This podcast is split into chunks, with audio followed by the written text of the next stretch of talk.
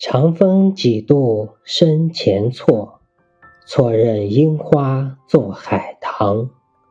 唐树明德当诱我，我曾应下问情长。今天这首诗呢，有点意思，跟前两天也有些关联。前天的意中思乡，说的是我在院子里看到海棠飘落，想到老家院子里的梨树。勾起了我的思乡之情。昨天的夜雨是因为夜里下过雨，早上起来第一个想到的就是海棠花是不是都落光了。午饭的时候我专门去看了一下，那花还剩下不少，不过叶子呢也已经长大了，没有了之前整片整片粉色云朵的感觉。关键是我还发现，这花根本不是海棠花。而是晚樱，是一种樱花，其中一棵树上就挂着名牌，这下有点尴尬了。但好在不管是海棠还是晚樱，都不会因为这事儿怪我，就只当是一个美丽的误会吧。今天早上上班途中，我又想起来这个事儿，还是觉得有点意思，于是就有了今天这首诗。春风伴着我几次在樱花树下经过，我却把晚樱错认成了海棠。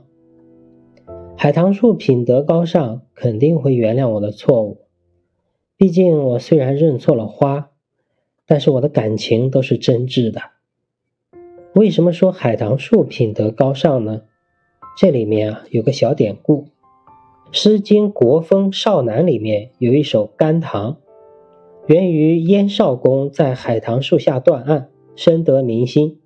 少公去世之后，人们感念他的德政，到海棠树下悼念，还做甘棠之诗，说要把海棠树保护起来，不要砍伐。所以后来有棠树正的说法。这就是我的小诗中说棠树德行高尚的一个来处。这首诗呢，还有一个小特点。我在其中运用了顶针的写法，就是每一句的最后一个字作为下一句的开头，全诗最后一个字又跟第一个字相同，形成了一个小小的圆。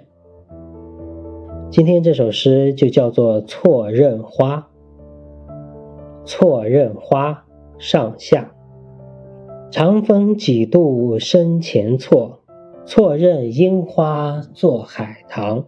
唐树明德当佑我，我曾应下问情长。